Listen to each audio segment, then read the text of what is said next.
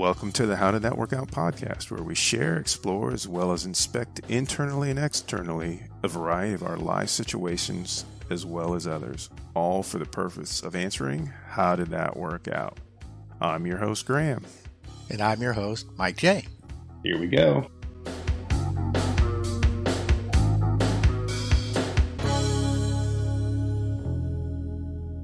Stoics. Oh.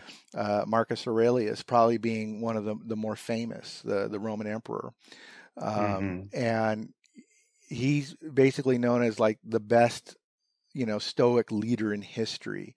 Um, and his story, real quick, was that he was born into an influential family, uh, but no one at the time had expected that one day he would actually be the ruler of the empire.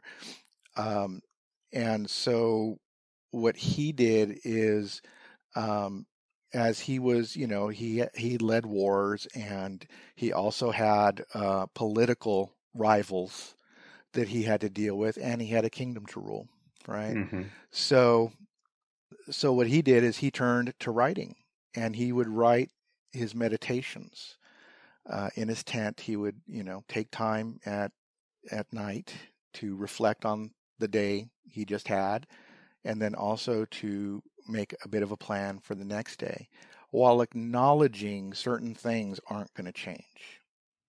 Right? The negative aspects aren't going to change. But what he would do in his writing, which was really just for him, it was a journal.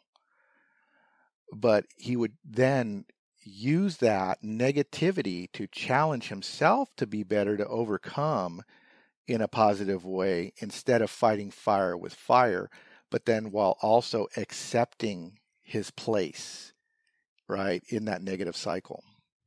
Now, is it possible he was a Stoic and he didn't didn't know it?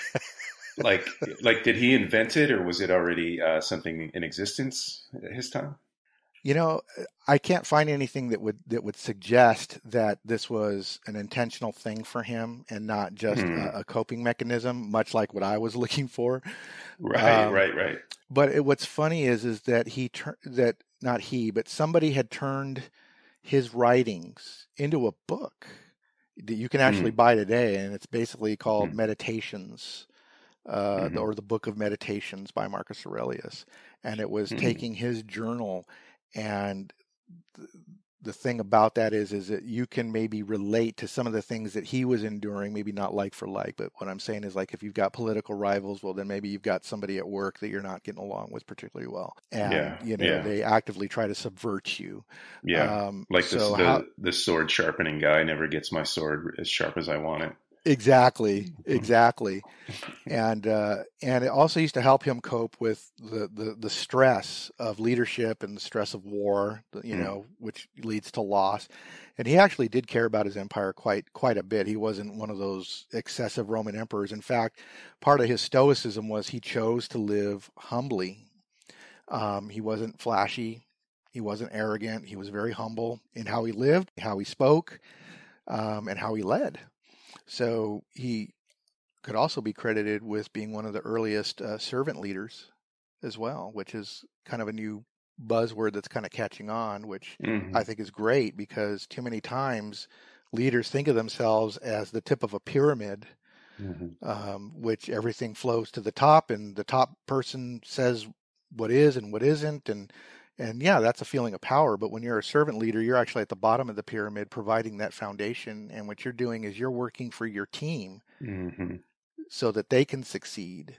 And the team then, you know, usually would come to realize that that's the case. And then they work harder, right? That ultimately helps you succeed. Yeah. And so it's very much a symbiotic relationship for more HDTWO content and the latest show updates, like and follow our Facebook page, HDTWO Show, Instagram account at HDTWO Show, and subscribe to our YouTube channel at HDTWO Show. Don't forget to tell your friends.